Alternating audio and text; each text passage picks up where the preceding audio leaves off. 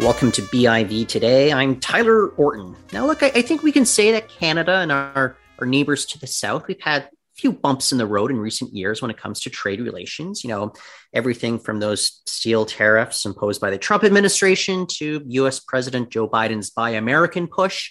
And well, look on Canada's part, those uh, trucker blockades at the border, they haven't helped much either. But the fact is that we are a pretty tiny market here on a global scale, and we have the benefit of living right next door to the world's largest market. So, what does that mean for Canadian companies looking to expand? Our guest today is the U.S. Commercial Service Attache to Canada. It's Nathan Donahue. And I think he can fill us in on some of the big opportunities that exist there. And so, Nathan, I just want to thank you so much for joining us on the show today. No, happy to be here. Thank you very much for for having me. Okay, so I have to admit, when I hear U.S. commercial service attaché to Canada, it's, it's uh, makes me wonder what might you do day to day. Tell us and the, the listeners what what exactly your job entails.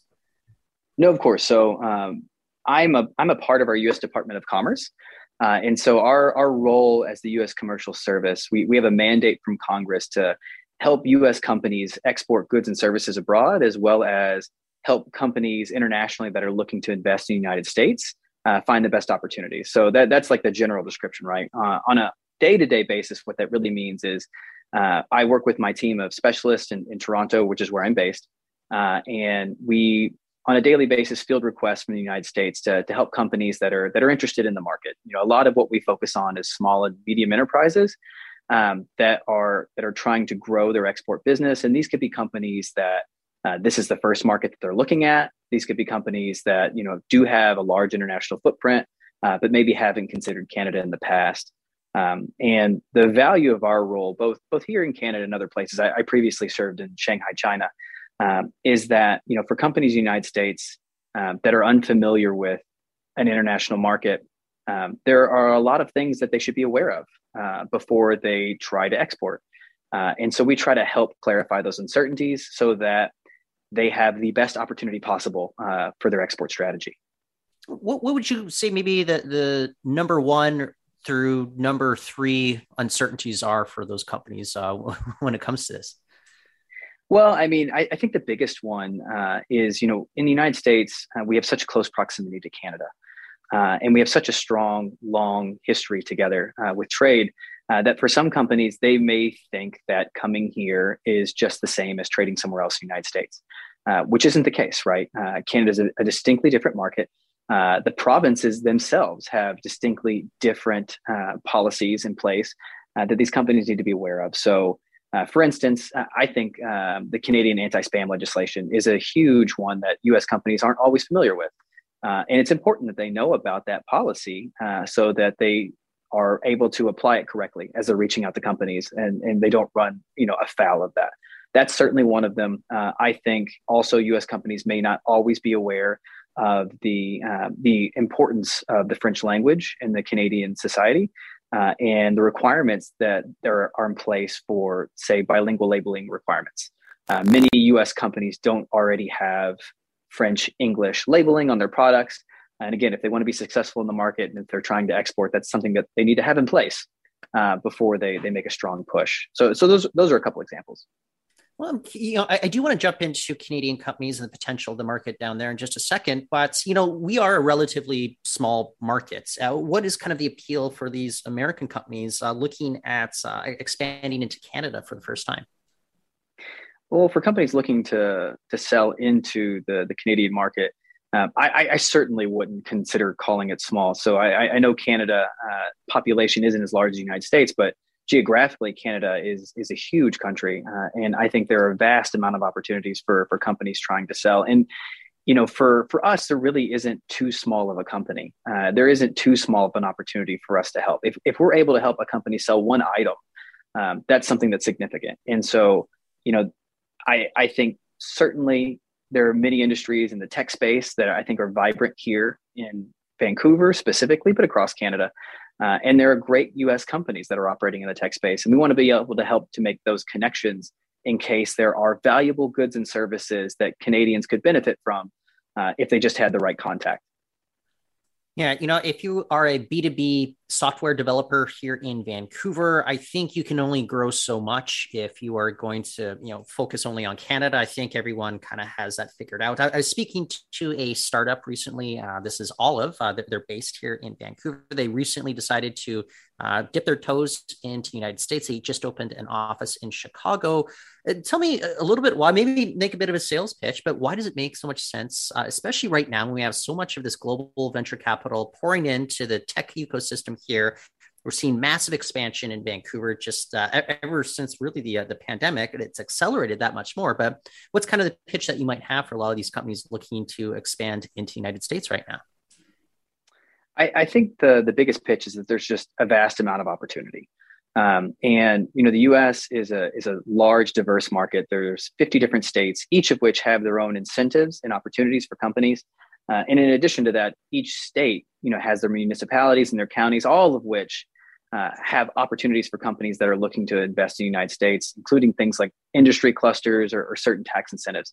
So, really, it's just we're here in place. We have a, it's called the Select USA program in our Department of Commerce that focuses solely on helping companies evaluate investment opportunity in the United States. Uh, and really, we understand that it's complicated. And so we're here to try to play that role to make it uncomplicated.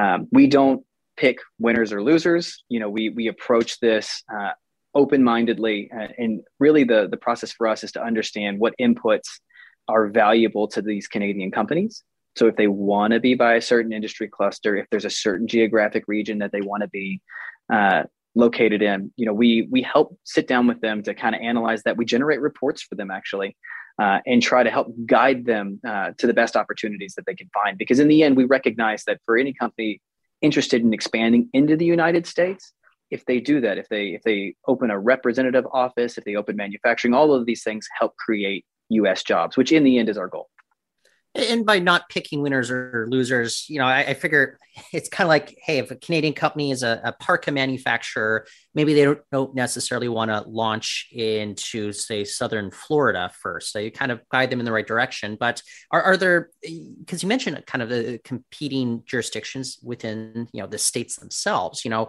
how does that kind of play a role that that balance that you have to find, just kind of being factual about it, explaining to these Canadian companies what might best work for them?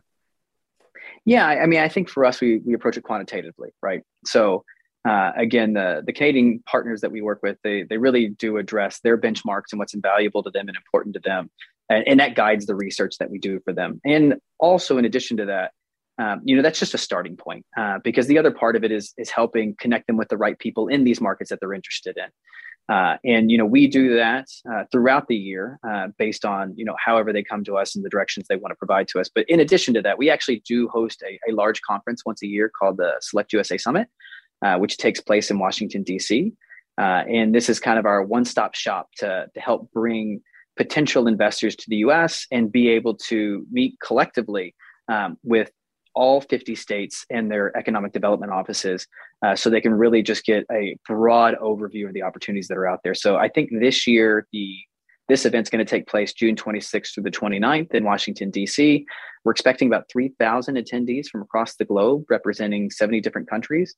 Um, and we're extremely fortunate uh, that this year our, our, U.S. Ambassador David Cohen will lead the Canadian delegation to the conference um, and help them uh, as they try to navigate those opportunities you know, we touched on the tech sector uh, just a moment ago, but are there particular other sectors, you know, that you're looking at opportunities there? You're recognizing that there is a lot of particular interest with kind of the back and forth between uh, Canada and the United States right now and the, the trade opportunities that exist.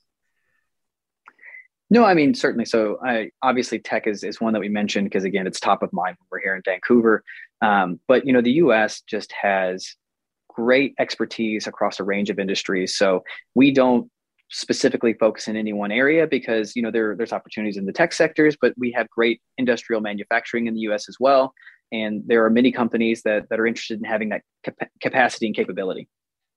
So uh, maybe I'll throw a hypothetical out to you. Um, let's say I am a Canadian entrepreneur. I want to expand for the first time internationally. I, I picked the United States, but I also need to set up an office. I need to be able to travel back and forth uh, and monitor what's going on at this office. Maybe I need to stay in the United States for extended periods of time to uh, see what's going on and make sure that's a successful launch. H- how do we kind of smooth those things out? How do we ensure that a Canadian entrepreneur is going to have success uh, doing so uh, down the United States? Certainly, and I think it's a it's an excellent question, and I think it really goes back to this idea of preparedness. Uh, and so, you know, for us, obviously, we try to help them locate the best opportunities, and we guide them in that direction. When it comes to actually activating that opportunity uh, and, and how they go about it. We also want to make sure that they take the appropriate steps. So, one of the things that we did here in Vancouver yesterday uh, is we had an event we called uh, Select USA Invest Tech Vancouver. Uh, and uh, the event was co hosted by the Maple Business Council. Uh, they've been a great partner. and we had a number of speakers at the event that touched on all the relevant topic issues that should be considered for companies that are going to take this step. Uh, examples would be uh, foreign exchange fluctuations, uh, because again, you know, the US has the US dollar and Canada has the Canadian dollar, and that does change at times, and that is important for your business. Uh, similarly, benefits packages. Um, the US and Canada have distinctly different systems, uh, particularly when it comes to things such as healthcare. So if you're a company offering a benefits package, you can't necessarily offer the benefits package in Canada that you would in the US. I actually spoke with someone yesterday that gave me a wonderful example of how companies need to think of this, which was um, US football versus Canadian football. He said, you know, if a Canadian football team showed up in the United States and they wanted to play a game, the first thing that would happen is they'd get a penalty because they have too many men on the field because US football teams have 11 and Canadian football teams have 12. Yep. He said then they'd get a second penalty because they would be out of bounds because Canadian football fields are wider than US football fields. And he said then everyone would be confused by their kicking on the third down because Canada football kicks on the third down. They only have three downs in the US they have four. Uh, and I think it's a, it's a great example for how trying to do that cross border trade can be complicated because there are these these rules. There's there's a number of rules that people need to be aware of. And and again, you're talking about traveling across the border. So visas are an important component of that as well. And so I think it's important that any company considered considering doing that needs to consult the right legal counsel. They have to have the right legal partner to make sure again that they have all these pieces in place to be successful. Because in the end, that's what we all want. We you know we want them to be successful. It's good for Canada. It's good for the U.S. Are there challenges right now that's uh, you know can be easily overcome? What are some of the things that, uh, you know, I, am not asking to dive into policy, but what are some of the things that uh, both countries can uh, kind of work on and ensure that there's going to be kind of, like I said earlier, that, that smooth back and forth? No, certainly. And, you know, I, I always say whenever I meet with groups that the, the role that I see for myself is, uh, you know, I see myself as an opportunity creator. Uh, you know, my goal is to help companies uh, overcome many challenges that, that may be an impediment uh, to being successful. And so I think we're extremely fortunate that, you know, here in US and Canada, we have such a strong trade relationship and we've had it historically, right? This is a 150 year old relationship. You know, as it stands between the US and Canada, uh, I think trade in goods and services every day is about $2.6 billion a day. Um, and for the US, Canada is our number one export destination uh, and is our number two source of foreign direct investment. So there are so many good things that are in place, and I think more importantly too, we're seeing uh, at an administration level, you know, both President Biden and Prime Minister Trudeau uh, have been actively talking about our, our roadmap for a renewed partnership uh, in key areas that we can work on, such as uh, critical minerals and um, such as uh, clean technology. And so I, I, think the more that we can try to focus on advancing this relationship and strengthening these areas of partnership together, I, I think the stronger our, our, trade relationship will be. Yeah, you know, I, I want to dive into clean tech because, as you said, I, I, think that is kind of something where uh, both both leaders of each country are, quite aligned. You know, um, what do you see going forward with regards to just kind of the emphasis you know that uh, we're seeing from legislators on you know making sure that this happens? You know do you anticipate that just growth is going to expand continually and that means more opportunities between the countries and just best be aligned as of now anyway? I, I certainly think there's a pr- profound amount of opportunities for us in, in, the clean technology space. And you know I, I think businesses are ready for it uh, I, I, think they want to be partners with us in this. And, and actually, again, I, I, was talking, I was actually in Edmonton earlier this week, and I was talking to a company there, uh, and they were highlighting the fact that they actually had been applying clean technologies for a long time. Uh, but they'd never really been highlighting it because at the time it hadn't been important to you know, their media and their marketing. But now, you know, publicly, again, we're, we're all aligned with this. I think both uh, politically as well as, you know, just across the public opinion. And so they're, they're highlighting these opportunities now. So I, I think more and more companies see the value in it. Um, and I think again, like you said, they're good tech, they're great technologies both on the U.S. and the Canadian side, and there's so many opportunities for us to partner on it. Um, and so, yeah, I, I think it's definitely a space that's going to continue to grow for a long time. Well, I'll leave you off with this. I'm not sure how deeply you can dive into it, but it's something that I'm very curious about, especially as I, I cover the technology beat here. But the, the exchange of talent. So we have a global talent shortage, and we're thinking about trade and accelerating trade as well. How important or what can be done to ensure that uh, there is kind of the, the needed exchange of talent across borders and ensuring that there's this growth going on and ensuring that, you know, uh, trade is going smoothly uh, to, you know, get that going?